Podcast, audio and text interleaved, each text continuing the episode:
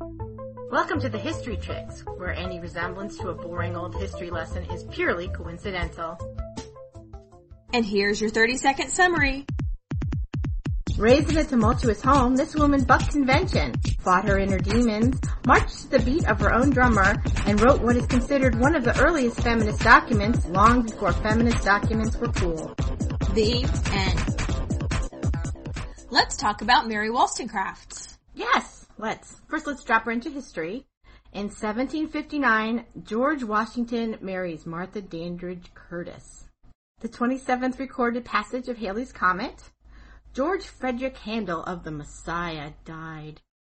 Marie Antoinette, our friend, turned four, and on April 27th, Mary Wollstonecraft was born in London.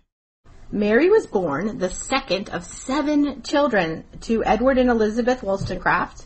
Her grandfather had been a master weaver and had left quite a large inheritance to her father Edward, who was not the world's greatest money manager. I mean, think about that. He was the son of a self-made rich man, and so he had no talents for stick-to-itiveness Right. himself. Mm, that's how it goes. Yep. And basically, he didn't want to mess around with weaving No. and all that. He wanted work. to go move out in the country where we could hobnob and throw some money around.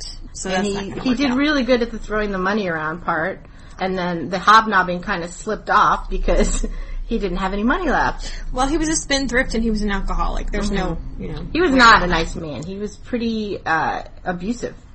And yeah, and Mama, She wasn't the strongest of character. she was abused by her husband and kind of took this um technique that we see a lot of taking to your bed. Mm-hmm. Les invalides, Right. they used to call them. Mm-hmm. But little Mary used to sleep in front of her mama's door to protect her. I know so that's really sad.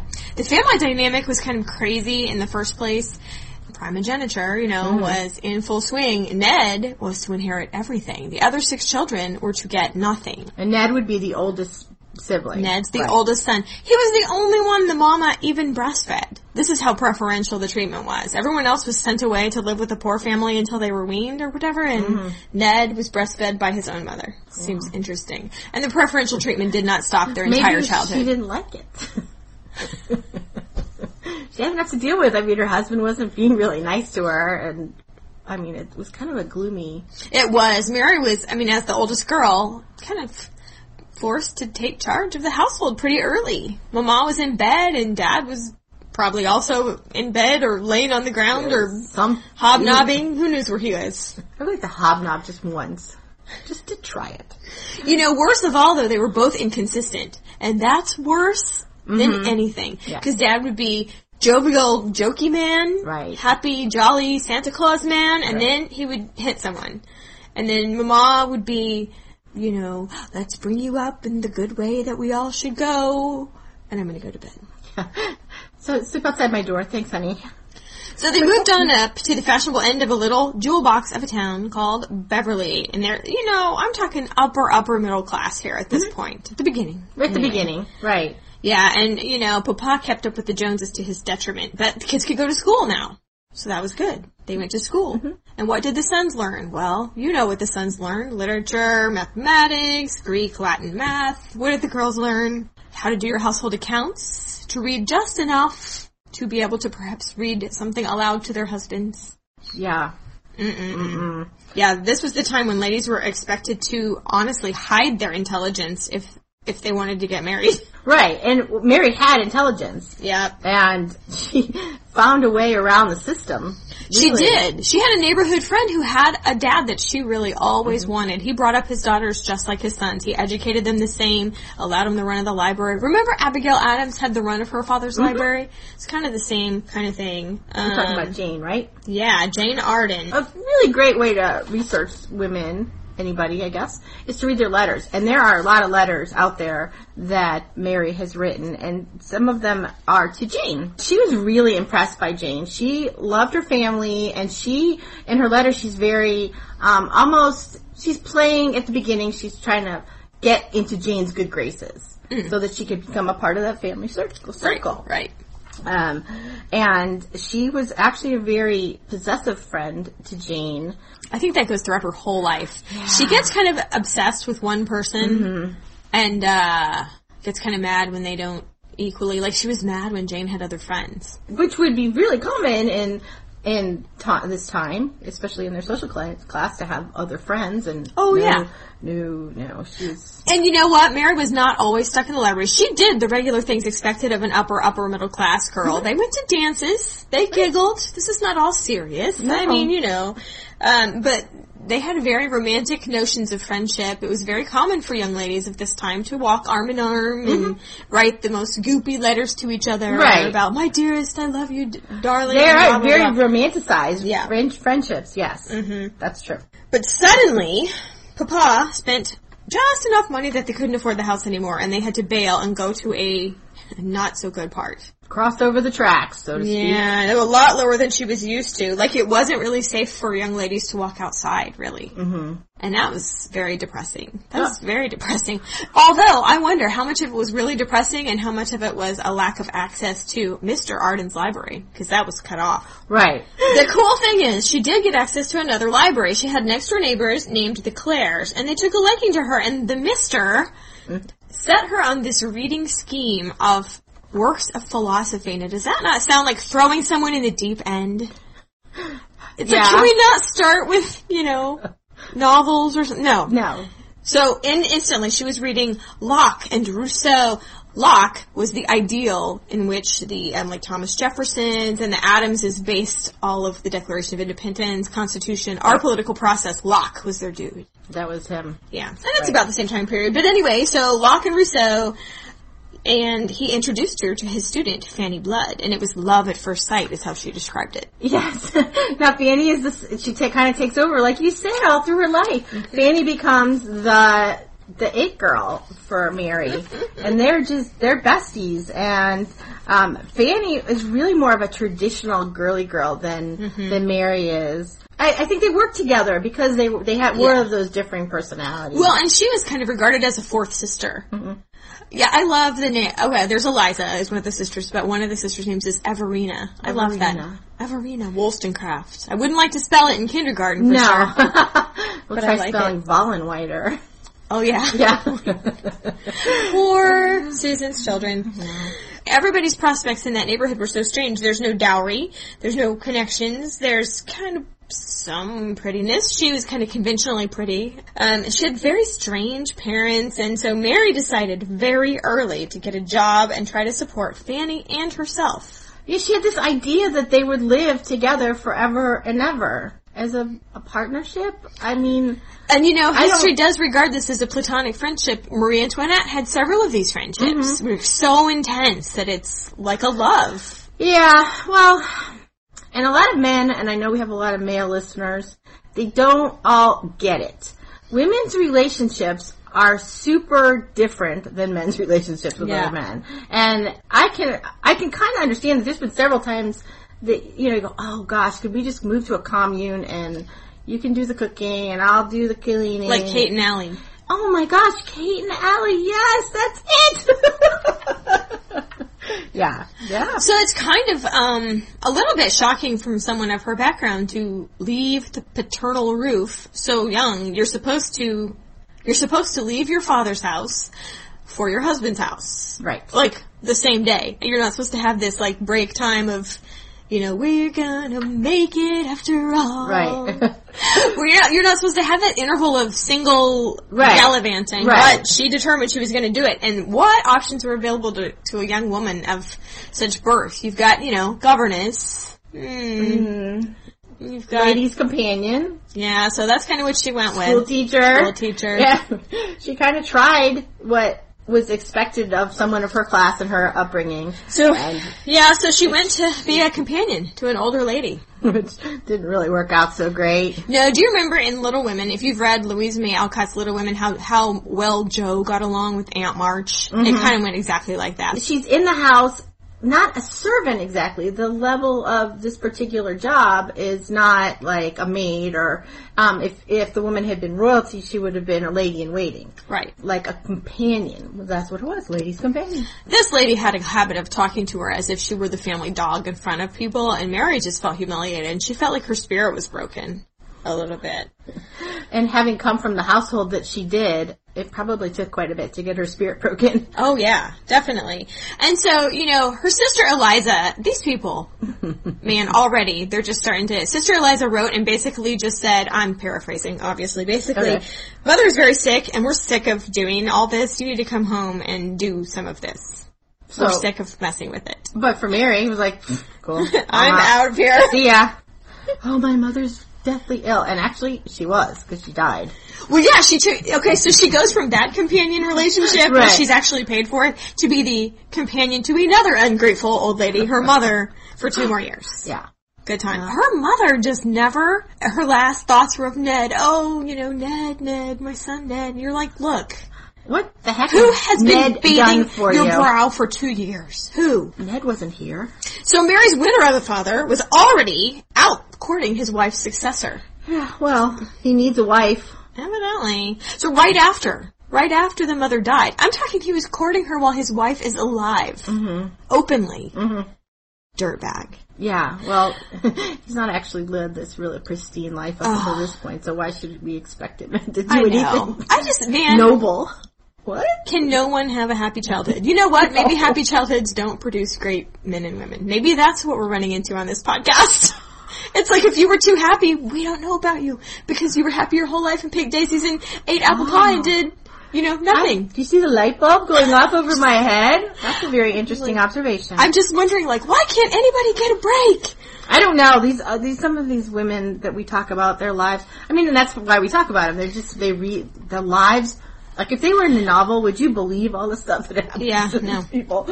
Ah, yeah, yeah, yeah. So he married this person, this person This that his daughters person. hated, and Right. you know, frankly, everyone hated. And the family kind of scattered like chickens. That was the breaking point right there. The oldest son married, and he begrudgingly took the two sisters, Eliza and Everina, even though it was really as the oldest son and as the inheritor, it's his responsibility for any unmarried Right. sisters. Frankly, he should have taken Mary too, although I don't think she would have gone with him. But No. it was his responsibility to provide a home for them until they died or got married. You almost sound like you're surprised that the fruit of the loins of the father is Mhm, not a true. stand-up guy. That's true. So, what, what does Mary do? She goes and lives with the Bloods, Yes. which is great. Which is great. She loves it. Mm-hmm. She wants to, she wants to live with Fanny forever and ever and be emotionally and financially co-supportive. Kate and Allie. And she even loved the parents, although she called Mr. Blood Mrs. Blood's torment. Because he was another, you know, charming ne'er-do-well with big dreams and no pocketbook. Uh huh. But still, it was like not anything like her house. Okay, so um, at 23 years old, Miss Mary um, took part in this drama that kind of shaped her mind clearly toward her most famous work, Vindication of the Rights of Woman. Eliza had no dowry, but Eliza was very pretty. So she married. She got married. She looked good. She was conventional, feminine.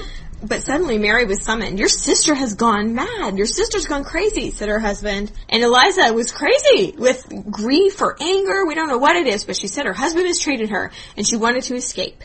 Well, the thing is, she already had a child, but if she left, that child is her husband's child. Right. Men always get the And I, custody. and I had read some stuff that she was suffering possibly from postpartum depression. She'd have to um, leave her child behind. British law was all in the husband's favor. Right. all in the husband's favor. The wife literally needed an act of parliament to get a divorce, and there were many routes available to a man who wanted to get a divorce. Seems pretty unfair. Uh, Oh yeah.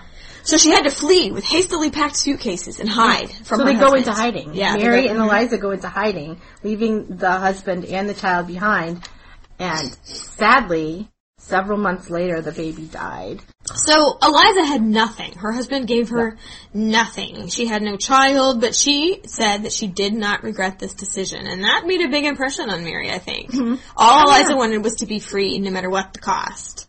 So they did break some taboos. Right now, you know, you can buck the system, but you're going to pay. Basically, Yeah, yeah. Most of their friends wouldn't talk to him anymore. I'm just like, people, can't you be a little supportive? No. Well, no, it was a scandalous thing that she did. It bucked convention, and we need to follow convention. So the three sisters and Fanny, sister number four, moved just outside of Scandal Range and opened a school. In a place called Newington Green. Which was kind of a sweet little community made up of free-thinking religious people. Let's put it, maybe that's Yeah. a good way to put it. And I'm thinking it's kind of like a college town. Instead of sitting around talking about the weather and the crops and the sheep and the brandy, they're talking philosophy and religious theory. It's very intellectually awakening. Although Mary was told to dumb down her curriculum a little. She had high ideals for these. She got 20 students right off the bat. That's a pretty high amount. So she must have had a very good um, way about her. Good in the living room. So um, a Unitarian minister named Dr. Price took up these sisters, especially Mary, and um, he had this whole his philosophy can be boiled down to we must attack injustice wherever it appears. So he was for the American Revolution. Thanks, Dr. Price. He's also for the French Revolution. Um, and at the time, they were seen as very similar. You know, we'll learn later that they are not similar. But No. the American Revolution and the French Revolution at the time were like the little people are rising up and standing up for themselves. You know, Yay! yeah. and um, he joined clubs that admitted women openly too. And, and you know, he enjoyed discussing with them. So I thought that was very nice. Yes. And she was very fond of him. Yeah, and during the course of all these conversations, she was told, "You're so full of ideas. You should pursue a literary career." Hmm. But the problem is, the school is taking up all her time. It's not just a matter of like, hey, let's show up, teach these girls the thing. Okay, no, you've got tradesmen coming to the door with oatmeal, and you've got to, to see that there's enough coal, and that people have clothes, and write letters to their papas and their mama. It was like it Right. took up a lot of It wasn't just the business of the education, it was the Mm-hmm. business of the school.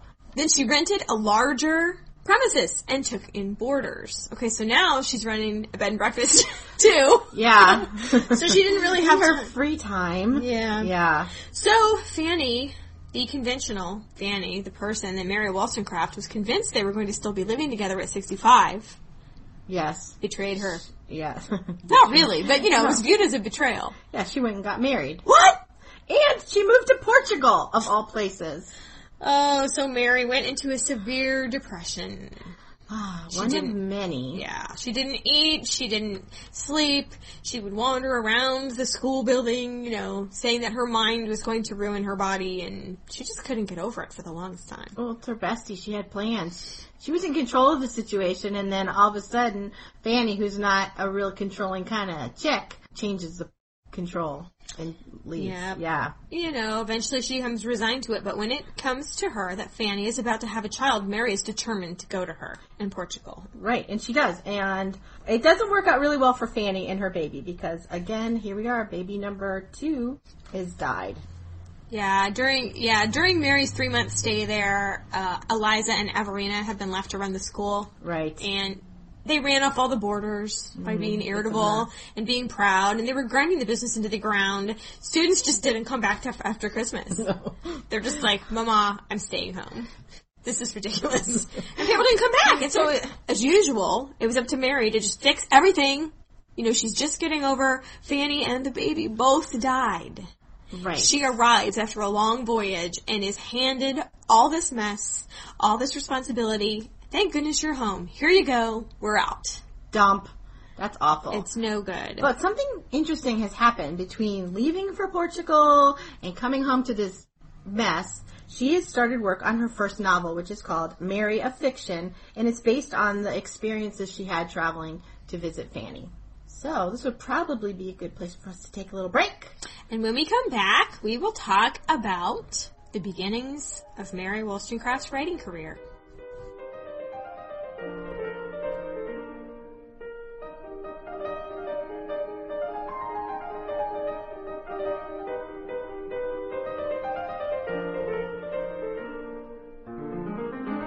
And we're back.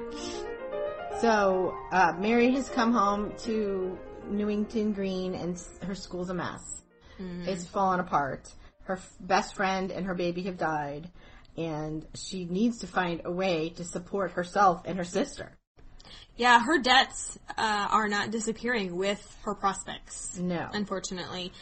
So she gets a job as a governess, which is another acceptable career for a woman of her station. But one her- that she hate. She's about as successful in this one as she was as a lady's companion.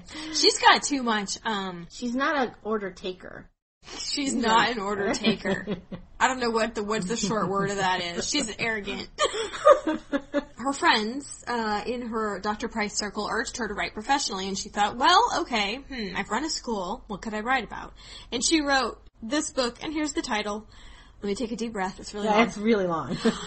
Thoughts on the education of daughters with reflections on female conduct in the more important decisions of life. They're not making this into a movie. no. No, no. It's 50 pages long. Um, one interesting principle is, um, quote, no employment of mind is sufficient excuse for neglecting domestic duties. So one might think that's not so feminist, but she is a woman of her times. The basic message of this book is, you're not going to change the world. It's an unjust place. The only thing you can do is change yourself.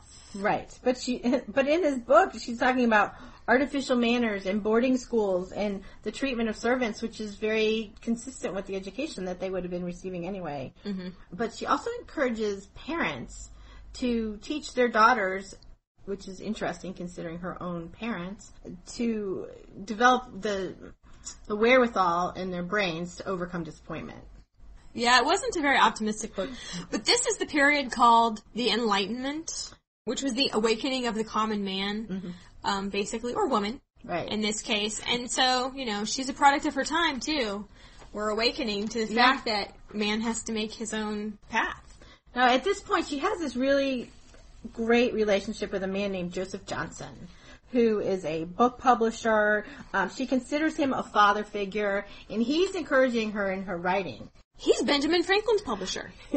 So I'm talking he has chops. Yeah. He's not a hack. right, right, Yeah, right. he's a real guy, and he had this habit of um, giving money to his proteges, like to you know not. And he set her up in an apartment, but it wasn't like that. You know, they didn't Right. have that kind of relationship. No. But he would basically make it easy enough for them to live, so their creative juices can start flowing. right. Um, so Joseph Johnson, the publisher, took that book eagerly and published it, and um, he gave her ten pounds for it. Wow. So it doesn't seem like that much for No. you know whatever, and that's nice. You know that is nice, but the debts didn't really go away. No. Even though she now was a, a professional writer. She was officially a professional writer. Yeah. She had an extensive acquaintance network. Mm-hmm. Which reminds me of my husband, by the way. Haha, If you need anything done, you call a friend of a friend. So, uh, Joseph Johnson had some friends of a upper station in life Uh. who needed a teacher for their three daughters, Lord and Lady Kingsborough. And they hired her for 40 pounds a year to teach their three daughters. They were parents of 12 children, but they had three daughters. So she only had three students. She felt demeaned. She felt I mean, they were good natured enough, but they weren't intelligent. You know, they were like jovial people who surrounded themselves with cackling morons, basically, that wanted to dress up and eat dessert and it sounds like the Marie Antoinette movie right now. say, well, this is going on in uh, Versailles um, about right now too. They were both very jovial, attractive people, and Mary just didn't get along with them very well. Yeah, they all. were her people, and they were in Ireland too. I will tell you though, so she got this job and so she learned French. Like, oh, I'll just learn French. And later she learns German. I know, is that amazing? yeah, I mean, just like that. Wow. Yeah, so she started to write these letters of melancholy. You know, she's a published author, and I think she felt like, now that I'm published author, my life is going to change. Well, you, you still have to earn money. Yeah. You still have to, I mean, you can't just write on that one thing. But she would write letters that said things like, I have most of the comforts of life, but when weighed with liberty, they are of little value. And anytime she got sick, she would say, perhaps I will leave this vale of tears and go to the Lord. and you're like, shut up! Oh, That is ridiculous. Yeah. well, she's a writer. Well, she always thought she was better than her situation. Yeah. Always. And that the people she worked for were not worthy of her. But that said, she really did do a good job of teaching. She was good with those girls taking them out into the world to learn things. She didn't preach to them about charity. They would go make food and pack it and take it to the poor themselves instead of just learning about the virtues of charity. I mean, it mm-hmm. was a practical Yeah. type of education. Hands on. And the girls started to listen to Mary more than their mother, which irritated Lady Kingsborough a lot. And There was some jealousy. yeah. Well, she doesn't leave on her own. No, no, no. She was hiding. Mary was hiding her increasing irritation with decreasing skill. Let's put it that way. Determinedly, she sat down and she wrote a novel. That thing, you know, that where you where you say in a movie that thing. "So Any similarity to persons living or dead is entirely coincidental. Because she could not have put that on this book. No. Every single person was a caricature. It was like the Saturday Night Live of novels. Every sing- single person had, every single person had a part in it. Um, the book was called Mary. The heroine was named Mary, who had a drunk father. Her current employers were in there as clear as daylight. The childhood friends were clearly there with a mm-hmm. name change. Mm-hmm. Visitors to the house, she'd heard some conversations, which made it right in the book. Mm-hmm. Yeah, it was yeah, then it's all sensational forced marriages and lovers dying and descriptions of poverty and you can just hear all the violin music and like the Lifetime network making this movie. Are you dissing on my Lifetime movies? No. it's over the top. It reminds me of, again in Little Women, when Jo writes those stories for the volcano. yes. Where like everybody has a dagger in their boot or there's poison in a ring and it's just, so, anyway. much. So, you know, after all this irritation with the jealousy and all this, and obviously Mary's not attending to her duties, she's writing, you know, for the volcano or whatever, um, Lady Kingsborough just booted, like, goodbye. She's done. I'm done with you. She's done. So she got fired. Seriously Really- fired. Yeah. But she goes back to London, which is probably where she wanted to be anyway. It's probably just the kick in the bustle she needed. Yeah, right. And she goes back to work for Joseph Johnson. Yes. Starts hanging out in these these brainiac circles. Well, she, yeah, she determined, I'm going to go to London and I'm going to be a writer. Okay, So off she goes. off she goes. And uh, Joseph Johnson has launched a periodical, I guess you'd call it, called the Analytical Review, and he puts her to work. Yeah, and what's really cool, this was like kind of a golden age because at this point, 50% of Britons were literate, which is not something that had happened in the past. so that was good. And it was the land of subscription libraries and three volume novels and all these specialty magazines would come up. Everybody could have a magazine. Right. Now. Or a blog. Or a, yeah. Oh. yeah, it's just like a blog. And the cool thing is publishers were the ones crawling all over each other to grab hold of material. It wasn't the writers. These publishers were entrepreneurs and they are scrabbling around for the right material. Mm-hmm. Doesn't it seem the opposite way now? Yes. Yeah. um, so And- she's she gets she writes everything though for him. Mm-hmm. She's writing all kinds of stuff. She's writing children's books and she's writing reviews of other novels and I mean basically she's a writer. She is. And, um, you know, she's in this extended family now of people that worked for that magazine. I think it's pretty ironic, though, that she took lady writers to task all the time in her reviews for being too sentimental and not realistic enough and everything. It's like, girl, we read your book. I don't know how she could yell at people for doing basically the same Basically thing that she did. That she did. But she um she did translations also um in articles to kind of keep afloat in like uh, she said the analytical review which is religious and literary and scientific. It's just like she got a good background in a lot of different things there. She fell in also in that circle with a few women writers who wrote these very moralistic books for children. I think she's trying to find her genre Yeah. right now. She's trying different genres of things, you know. And she tried one called Original Stories, and you have never seen a thing so like a soap opera in your life. Basically, anyone good has this tiny window of happiness before the hammer comes down, and if you want your children to cry themselves to sleep, by all means read them these stories, is all I'm saying. It doesn't matter if you're good, because, you know, you'll be dead. That's right. Someone else in her circle, along with these moral ladies, was a very immoral man named Henry Fuseli.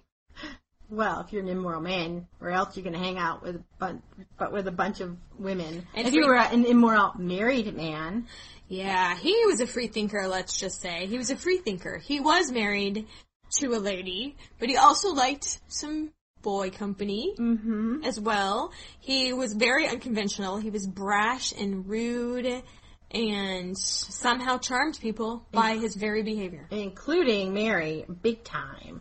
She fell deeply in love Yeah. with him. So, um, so they're, she's hanging out here, and then a book came out that kind of changed her life. She's 31.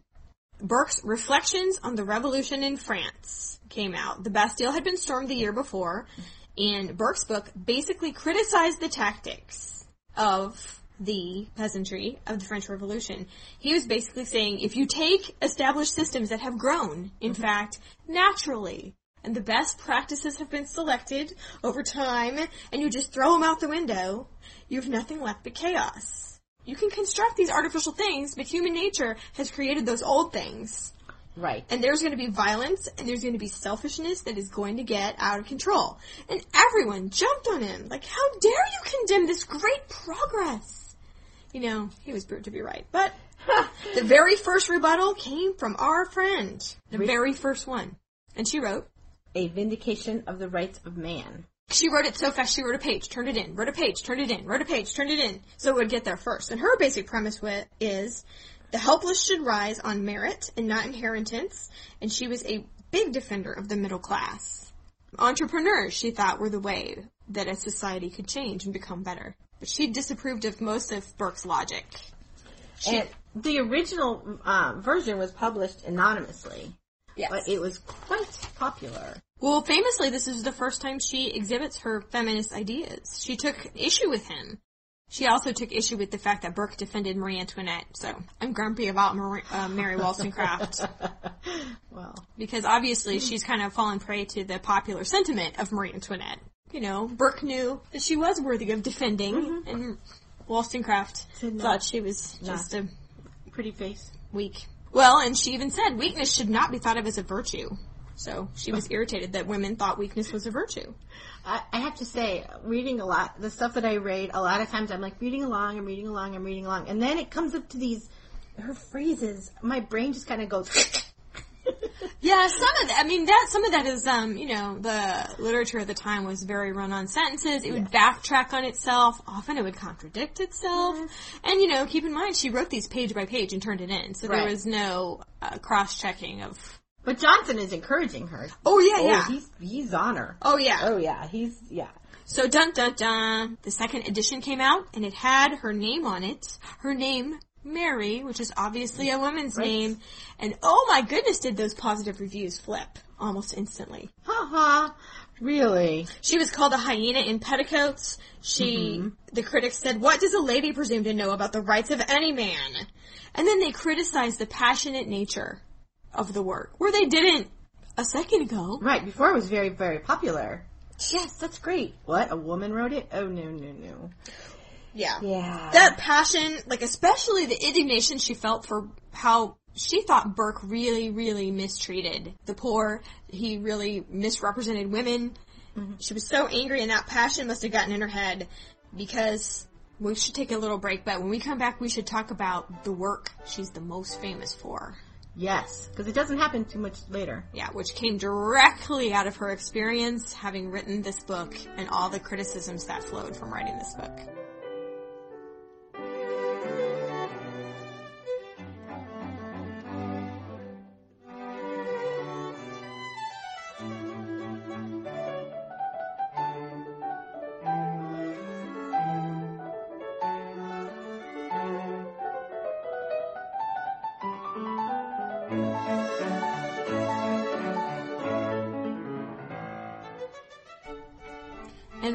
Are back. So at this point, Mary is starting to get really well known. Either you, they people loved her or they hated her.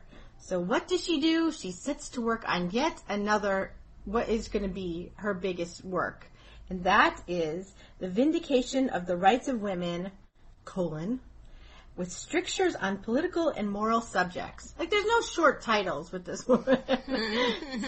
um, so here's the thing about this book, and whole college courses are dedicated to this piece of this piece of literature. So we're going to sum it up for you, or rather, Beckett is. Okay, so hmm, yes, like she said, you can fill whole semesters with this. Yes. You can you can fill whole degree programs with this. Yes. But okay, so her basic premise is that women are in fact inferior. Look around you because they've been taught to be that way since birth. Her idea is that all minds begin the same no matter what case they come in. All minds are the same. And so she proposes, let an enlightened nation allow women to share all the advantages of education, of government, of society with man, and just see if they become better. they'll grow wiser. They'll they'll be more free. And so that was pretty that was pretty radical. She also had a radical idea that there that love is slavery unless Mm-hmm. both people are equal. That She- marriage is a business relationship. She I con- thought that was very Yeah. interesting. which was But- kind of true. yeah. Oh, absolutely. Yeah. Absolutely. And she also constantly held reason is the highest ideal. And the head ought to rule over the passion. I will tell you, she did not walk that Yeah. talk. No.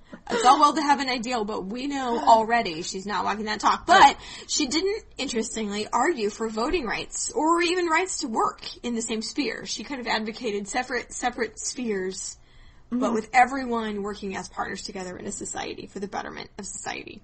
She said that modesty is just a, a lie, like a, like a trick. And she said, how can you blame women? Because it's, they have to unnaturally court favor from the powerful, the men. They have to become different things in order to survive. Like Scarlett O'Hara. Think about how much Scarlett O'Hara got done, but she had to go through the back way. You know what I mean? She got stuff done. Yes, yes. But Mary Wollstonecraft would have hated Scarlett O'Hara because she embodied all those things that she saw, thought were the worst. And a smart woman to go tricking like that was Mm-hmm. so offensive to Mary Wollstonecraft. And she also said, I don't, I don't want women to have power over men. I want women to have power over themselves. So, there you go. That's That's a really short version. that is a really short version. You can, of course, listen to the longer version. No, yeah, do listen to it. I, I really, um, it's it's a shame I can't we can't go too far into this book. It's her main work. It's what everyone remembers her for. I will say though, you can get it for free on iTunes. There's a LibriVox recording. They record books that are in the public domain. This is one of them, and it is free and it is on iTunes. So, um, you know, just search for Vindication and it'll come up. You don't have to remember will. the whole Right, and there's different actors and actresses that read it, so the voices change. In addition, I'm going to link you up to a three minute YouTube video. There is a famous three minute philosopher guy on YouTube, and this is actually a reaction to him. It covers Mary Wollstonecraft, and it's a cartoon. Basically, um, saying what Mary, Mary Wollstonecraft is all about. And it's three minutes long, and it's a cartoon. And, I mean, I say cartoon, it's stick figures. So, it's not even that highly ed- evolved of a cartoon, but there's all kinds of other philosophers there if you get intrigued and want to watch them all. So yeah, that's a good, that's a good, even shorter. If you don't have time to listen to the Yeah, vindication, it, yeah, it does take several hours, but three Yeah. minutes, we all have three minutes. you all have three minutes to watch a little cartoon. So that's good. So, um, she has written 449 pages of ideas. The thing is, she wrote it so fast, just like she wrote the Vindication of the Rights of Man. She wrote a page, turned it in, wrote a page, turned it in, and it it came out quickly, but there were lots of errors in it.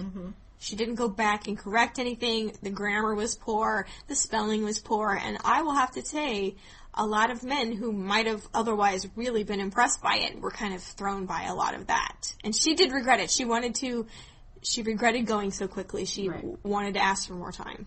She should have asked for more time. So, but, But at the time, she had no idea that this was going to be as big Yeah. as it was. I mean, she was she was making money. She, Yes. she had some a little bit more freedom, a little more breathing room. right. But You know who really, really liked this book? I do, but tell us. Abigail Adams liked it. And John Adams called her a disciple of Wollstonecraft. And you know Abigail, she probably just waved him off like, get out Yeah. of my room. And he But yeah. probably laughed and left. But she was very impressed, Abigail, with this, um, this work. I mean, obviously it's a huge, weighty tome to be reading. You probably feel really virtuous even reading it. Yes. 450 pages, my goodness. So back to Mary's real life. Do, um, do listen. Do listen to Vindication of Yes. the Rights of Women. It's, it's something you just have to put in. I head. did it. You should do it. If I can do it, you can. So back to Mary's actual life, she was now going by Mrs. Wollstonecraft because once you reach a certain level of prominence, you can take a courtesy title of Mrs. Also, she was old enough to do such. Certainly. But she had an unhealthy obsession with Mr. Fuseli. Oh my goodness. She, this is like this, you, she writes this really smart thing, Mm-hmm. and then she goes and does this. She has personal problem with obsession, I Yes. think. So she kind of tricked Fuseli and his wife into accompanying her to France. Let's go on a trip so she could work on another book about the effects of the French Revolution. So they set out. They set out for France during the French Revolution to Yeah. go watch the war. What? Well, yeah. And this was exactly the time when they were hauling, the revolutionaries were hauling Marie Antoinette and Louis and the children out of the Tuileries, Right. and everyone got thrown in prison. This Right. is exactly when this is. It's about a month before uh, Louis' head falls. Yeah, so they turned back. They turned back, and Mary Wollstonecraft is seriously crazy. Letters rained on Mr. Fuseli like owls from Hogwarts. They were coming at him from everywhere. He, there's an image that this book, this author Diane Jacobs refers to them sticking unread out of all his pockets. Oh, because there's so many. There's so many yeah, of them. she's Very, They were well, just- she's a writer, and yeah, and she likes her letters. So Yeah. imagine this: you're the wife of a famous man, and some chick bursts in your house and basically says, "You know, you can keep sleeping with him if you want to, but I need to see him daily, and let's all move in together." Won't that be great? What? Crickets, crickets, restraining order. Oh, yeah. Yeah. So I don't even think Mr. Fuseli had to be encouraged to cut her off, No, she's banned. Mary is banned from entry into the home. and even her friends are embarrassed for her. It is bad. It- yeah. I mean, they made it very public. Like, look what this freak is doing. And so she she capered around, like basically telling people they'd broken up. Meanwhile, he hardly thought of her at all, Yeah, frankly. he- he's moved on. Well, she took half a year just to get to the point where she could work again. This is how dramatic this chick is. And her publisher, who likes her as a friend and is really thrown by this emotional torment of hers, mm-hmm. is like, wow, didn't know this was coming. um, he basically said, I will pay your expenses if you go cover the French Revolution. Right. Like, and, and you need to get out of here. Perhaps a change of scenery will do you good. So poor Mr. Marie Antoinette, one of the Louis, Louis the Sixteenth, was on trial when she arrived, and um, most of her circle were moderates, and so they were just watching all these events with uh, really fear, kind of in their minds about what was going to happen. Yeah. when the radicals got a hold of everybody. It amazes me that these people could kind of carry on this life as usual type of thing. All these salons where you would meet mm-hmm. and have conversations about philosophy and religion, and I just don't know that that happens nowadays. You dress up in your fancy clothes and mm-hmm. show up at someone's house and you might, you know, drink fancy cocktails. Yeah. I would say actually political might come up. Yeah, I was just gonna say, I think. I don't know that mean, philosophy is where it is actually right my now. circles, but yeah, I'm sure. Yeah. Yeah, I bet Maybe a lot of our listeners. I miss those conversations from college. I was um, friends with a lot of philosophy majors, but I was a Yes. theater major. Yeah. So yeah, I love this. I miss those conversations. But anyway, um, yeah, the the loose morals of this circle were, were kind of like opening Mary's eyes. Like, wow, what's going on around here? So England Yeah. declared war on France because, you know, George III's a king and they regarded other kings as cousins or brothers. Mm-hmm. And there's another movement that France needs to take Louisiana back from Spain. You would think they had enough going on. but evidently not.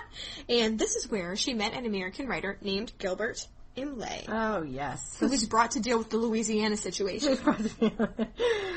She's kind of all theory about her about a passionate life up until this point, and then she meets Mr. Imlay And, you know, really, theory out the window. is not handling this very well. No. Here's a word about Gilbert Imlay. I can see why somebody would like him, although he started out lying to her. Yes. Because he always called himself captain, even though he was in the Revolutionary War for a year and he was not a captain.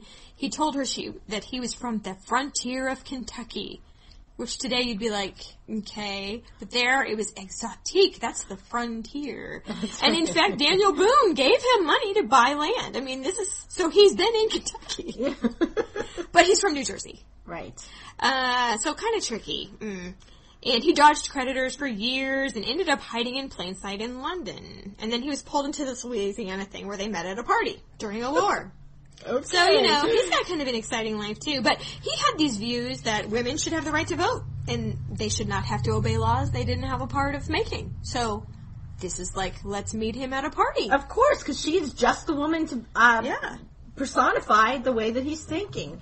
And I think he's like, I think he's really smitten with his idealized v- version of Mary. Like the Mary that he meets. Mm-hmm. The facaded Mary. The Mary who wrote vindication of the rights of women. Mm-hmm. He's digging that, Mary. Cause He is digging that, Mary. Because she could, that kind of Mary can live his life. right. She could wrap her brain around living this kind of wackadoodle life. And so, perhaps influenced by the ladies in her circle and the bravery of, well, I'm, you know, might as well. She goes to his residence and knocks on the door, and then the Barry White songs begin to play. Ooh, yeah. Yeah, there we go. And you know, That was my Barry White. I guess that was for Barry White. And you know that scene in the Tom Hanks movie Big? When he has his first experience and then he comes to work the next day and that music plays, that Yes. da da da da da. Okay, that is what Mary. Mary's happy. Mary's cheerful. Woo-hoo. Gone are the gone are the dark days. Gone are the depression.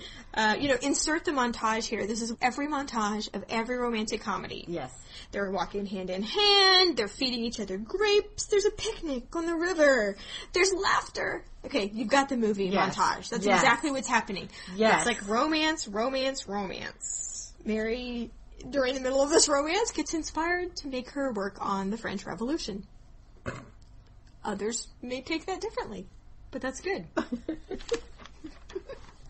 Okay, so during this romance, I'm just so struck by the juxtaposition of this happy Jennifer Aniston movie Yes. that's happening Yes. to her. yes. And this period in the French Revolution is called the Terror. The guillotine is snap, snap, snap. I mean, there's lines. There's lines for the guillotine. Mary, in fact, was walking at the Place de la Révolution and blood was flowing past her shoes on the street. And when she exclaimed, because I mean, I would exclaim when two inches of blood comes at you, Rushing down. Yeah. she she was startled and exclaimed, and someone passing by whispered to her that that was enough for them to take her over there too, and she better button it. Oh my God, that's so Yeah. freaking dangerous. And France is at war with England. She's an enemy citizen right mm-hmm. now. So Gilbert took the trouble. I, this is the one good thing he did, I suppose. Yeah. He took the trouble to go and register her at the em- embassy as his wife, although they didn't get married. No, and she, but she did introduce herself as missus Mm-hmm. And And they live together, so she's known now as the wife of an American, which gives her her little umbrella, right, a little shelter. a little bit. So, but not long after this, what do we call it? Marriage? The moving in together? Um, air quotes, by the way. Thank you. Um, so he starts going on long business trips and not coming home, and he in fact moved a hundred miles down to be close to his business. He's gone all the time. So she's pregnant, and she gives birth to a little baby girl named and names her Fanny. Hmm. Where have we heard that name before? Um, but she is actually she's thrilled. Baby worship commences. You know Oh. how Queen Victoria was warned not to commit baby worship? Oh yes, no, Mary's she's she's so excited. She says, "My little girl begins to suck so manfully." Well, it was an interesting choice of words. that her father reckons saucily on her writing the second part of the rights of women. She had high hopes for this kid. Man. I guess so. Wow. And at the time, though, okay, so Gil- baby Fanny's here, and he, and Gilbert basically bails out. He moves to London. Well, wait. He bails because she is not this woman that he thought she was. I mean, I'm not going to defend what he Right, did because, hello, Yeah. woman and child. But all of a sudden, this free thinking, independent thinking, I don't need to get married woman is like setting up house. Oh, true. I'm not defending, but I'm just saying that's what's going on. Begrudgingly, he allows her to come to London, and he pays her expenses, but he hardly writes, and he hardly sees her. And anytime she shows up in a city, he basically leaves it. That's not good. No. Welcome, darling. I'll be back in a few months. I remember this um this line that Marianne in Sense and Sensibility of Jane Austen says, "To love is to burn, to be on fire."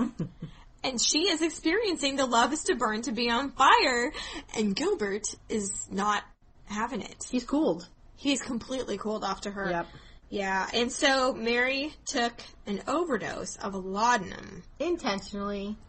She wrote a letter to Gilbert first, which you have to really time your dose of laudanum if you want to be saved, don't you think? I would think. She wrote that she was so concerned about her daughter's future without a father, but I think she should be more concerned about her daughter's future without a mother. Without a mother. I Um, didn't quite think that one through. No, so her vigorous philosophy got all shaken by this real life thing. And the French Revolution was also betraying her ideals.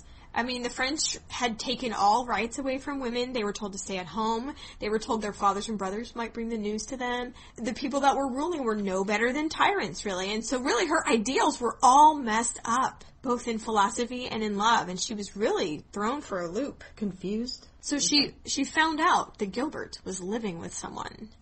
And so she thinks she's going to go confront this someone, but she comes out much the worse for wear during that confrontation. And she has a serious suicide attempt this time. She threw herself in the Thames.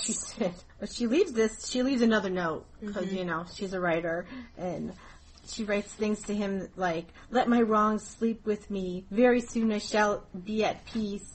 When you receive this, my burning head will be closed. I will plunge into the Thames where there is the least chance of my being snatched from the death I seek. God bless you. So she was saved by boatmen and bystanders who maybe thought she had fallen. She was so angry that they had saved her. And then for all this talk of reason, she's just tried to kill herself twice over this guy, and she shows up and offers to live with Imlay and his mistress. That is groveling. Big time. That is not a strong-minded situation. So much for the head ruling the passion, Mary Wollstonecraft. So similar to the way that her publisher had sent her to France to Yes. recover her, um, they're not even really boyfriend girlfriend anymore. No. It's nothing. He sent her Stalker and Guy. Stalker and Guy, yes. He sent her far away to some business in Scandinavia. Scandinavia. Hmm. She actually writes another book though. She wrote a book with a lot of herself in it. A lot of herself in it.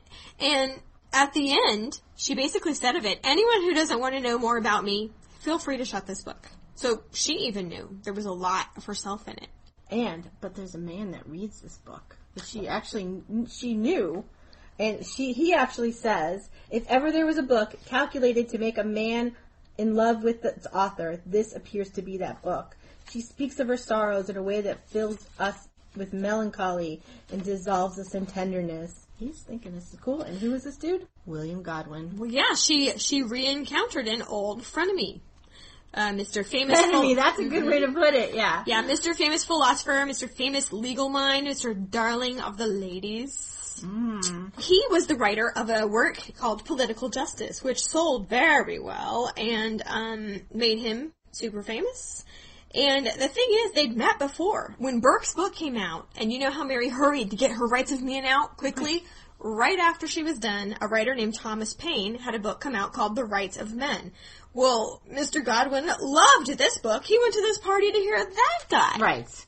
He didn't go there to hear this woman. He hadn't read her book. Who is this? Why are you talking? And she's talking a lot. my hero is here. Shut up. But he Yeah. was too much of a gentleman to tell her. So, yeah, so it wasn't it wasn't a very um, good first meeting. no, and she would mock him all the time about his atheism. He was a, you know, he'd been brought up in a very strict Calvinist family and that really made him an atheist. And so she kept mocking him about that.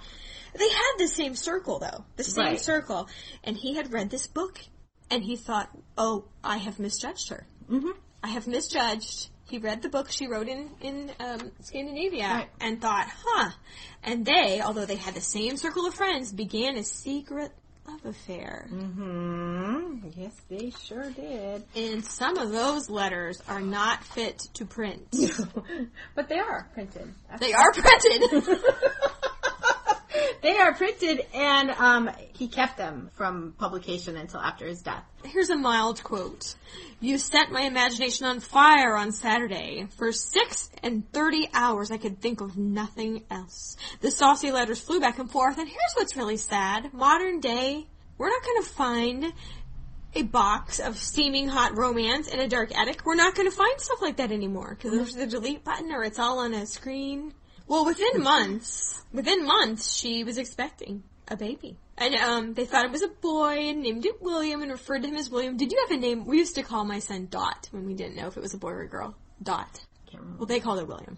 Oh. Gosh, it was so long ago. We actually gave the child a real name. Yeah, I'm sure I did. I don't remember what it was. So neither one of them really believed in marriage. Godwin was very Oh. against it. No, the fact that they get married at all is just, Yeah. it's, Mary was very worried about her reputation because she was known to be married to Imlay. right. Imlay was known to have been gone a long time, so if she's pregnant, then she is a married woman pregnant with someone else's child.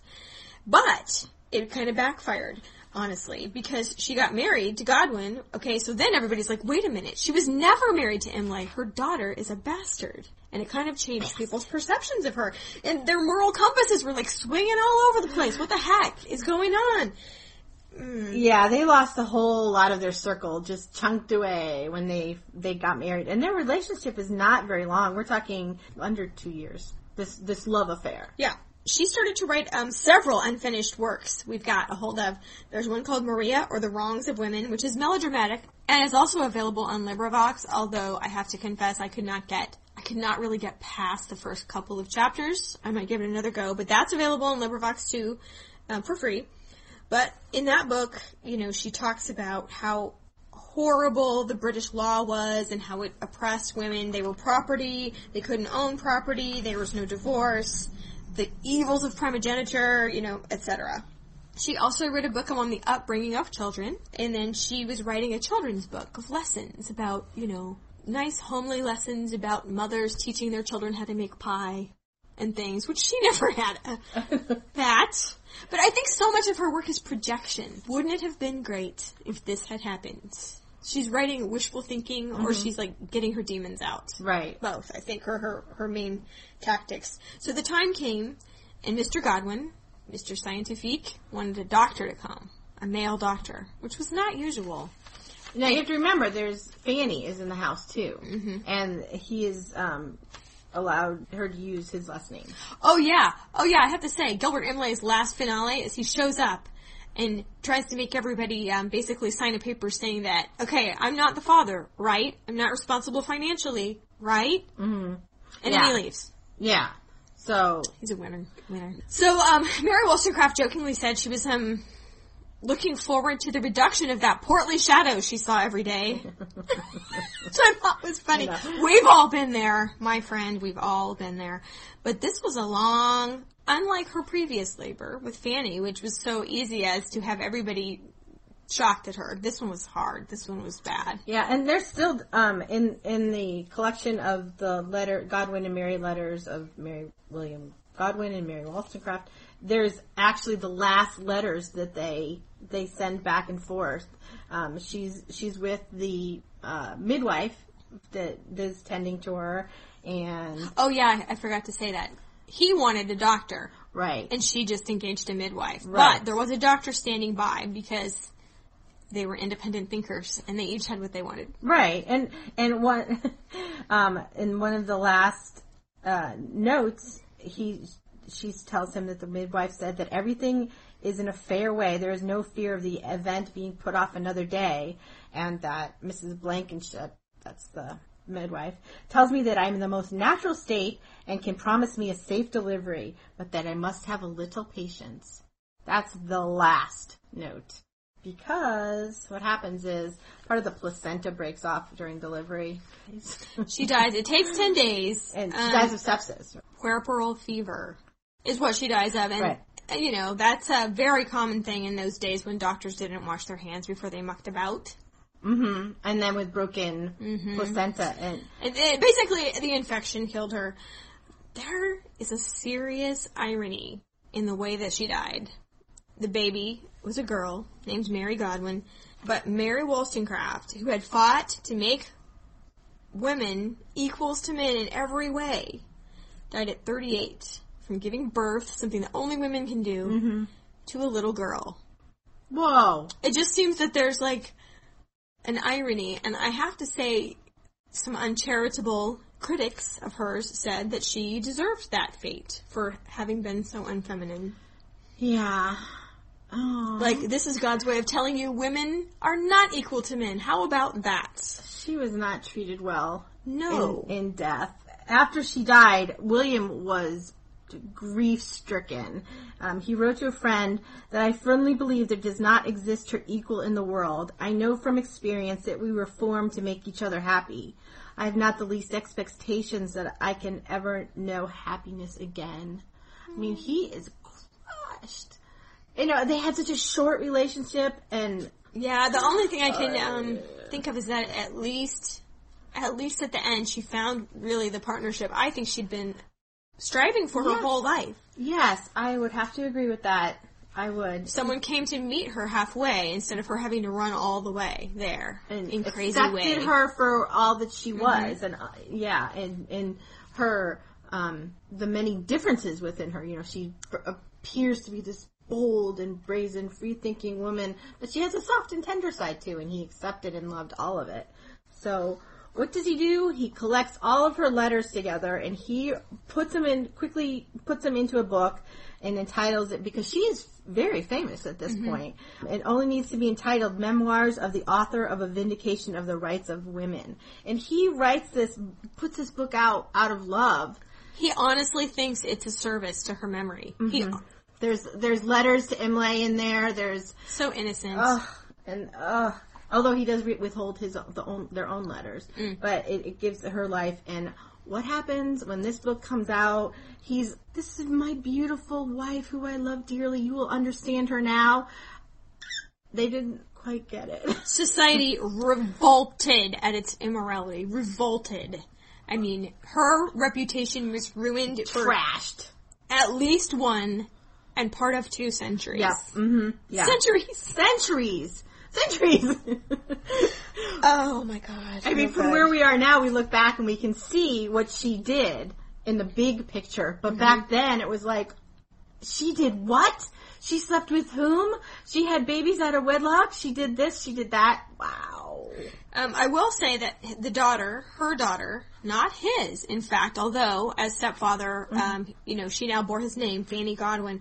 Daughter Fanny definitely was taken care of physically, you mm-hmm. know, but Godwin married again to a lady that had two small children, and then he had his own daughter, little Mary Godwin. Right. And I have to say that I, I think Fanny was much the much the left out sibling. I mean, neither of those people were really her parents. No. No. Um, Although I, I think she looked at him as a father. I mean, Yeah. there's some very sweet letters in, in the letter book. He's getting, he's going to Wedgwood. He's going to bring her back a mug. She's all excited about this Wedgwood mug that he's going to bring. I mean, cute. it's just real normal. Very, Yeah. very loving. So, I think we should do a mini cast on the life of the daughter. yes, not Fanny. Not Fanny. You know what happened to Fanny? that's a real mini cast. That is a real mini cast. Here's the mini cast of, of Fanny Imlay Godwin. Here's the mini cast. Okay. She, at a very young age, uh, as a young woman, citing the fact that she thought she was a being whose birth was unfortunate, took an overdose of laudanum, did not write a letter intended to reach people in time, and, And it- died. and she co- didn't. she committed suicide. It, it worked its magic. Um, and you know what makes me sad about Fanny? remembering how devoted her mother was to her. Like, Mm-hmm. think about like the baby worship. She carried her everywhere. They'd look into each other's eyes for was hours. at a buddy. time. I mean, that was her little friend. If Mary had only lived, Fanny's life would have been so different. Oh, certainly. If, well, all of their lives would have been so different. No, I know, but Fanny's in particular was really, I mean, Yeah, it was very tragic. It was, it was very, very tragic. But yes, let's do on the more fortunate, slightly more fortunate, at least at the beginning, daughter. Um, yes, Mary Godwin Shelley. We let's do. We're going to do a mini cast on her. So, what is the main legacy of Mary Wollstonecraft? Well, it's hard to argue with the fact that vindication of the rights of woman is the main legacy. Vindication of the Rights of Women is widely seen as the first feminist text. Although Mary Wollstonecraft herself would not have described it as such, obviously the word feminism didn't exist, and she would even argue that separate spheres is fine as long as everyone's mind is equal. There's a lot to take from that. There's a lot, even in, this modern day, to take from her work. I do encourage you to listen to it and make your own conclusions. Um, but knowing the background, the times it was written in, the person who wrote it might give you greater understanding into what the book might mean to the modern day. So let's give you some links. I've got a couple books that I recommend. Her Own Woman, The Life of Mary Wollstonecraft by Di- Diane Jacobs. And then longer and more detailed and perhaps a little more, um, perhaps a little more sparkly is Mary Wollstonecraft, A Revolutionary Life by Janet Todd. And then I need to direct you again to the LibriVox recordings, The Vindication of the Rights of Women, and also if you can stand it, because it just starts out so, oh, it starts out so You didn't depressing. even make it. I didn't even make it, but I you didn't know, even attempt it, so you're ahead of me. no judgment on quality here. I just was not in the right place to listen to something that opens up with a woman who's been drugged, waking up, and realizing her child has been taken. So that's the opening sentence, Wow. etc. The opening chapter. So good luck to you, Maria, or The Wrongs of Woman. Also free on LibriVox. No harm trying it. And also the three minute philosophy, not only on Mary Wollstonecraft, but all of them on, on YouTube. Um, you know, watch some, Wollstonecraft is not made by the exact one that did the three minute philosophy. It's a, um, what do you call that? A rebuttal to it or a Yeah, reply oh, okay. on YouTube.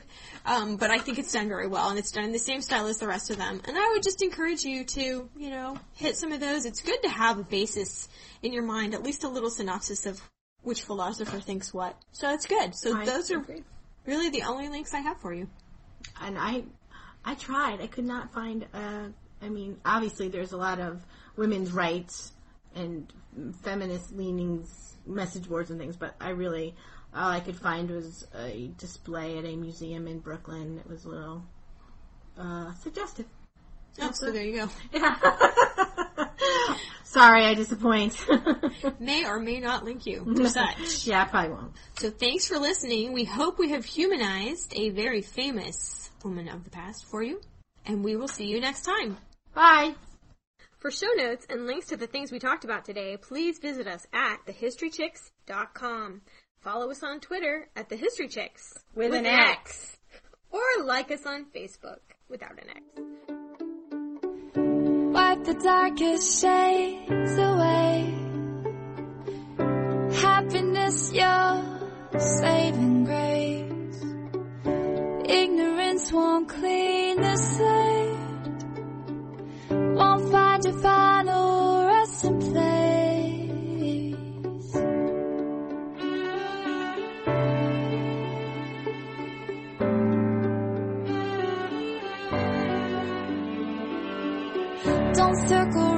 The task at hand.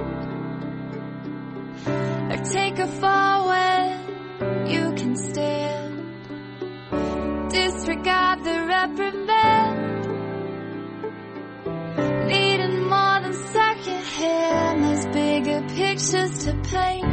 More horizons to chase. Something better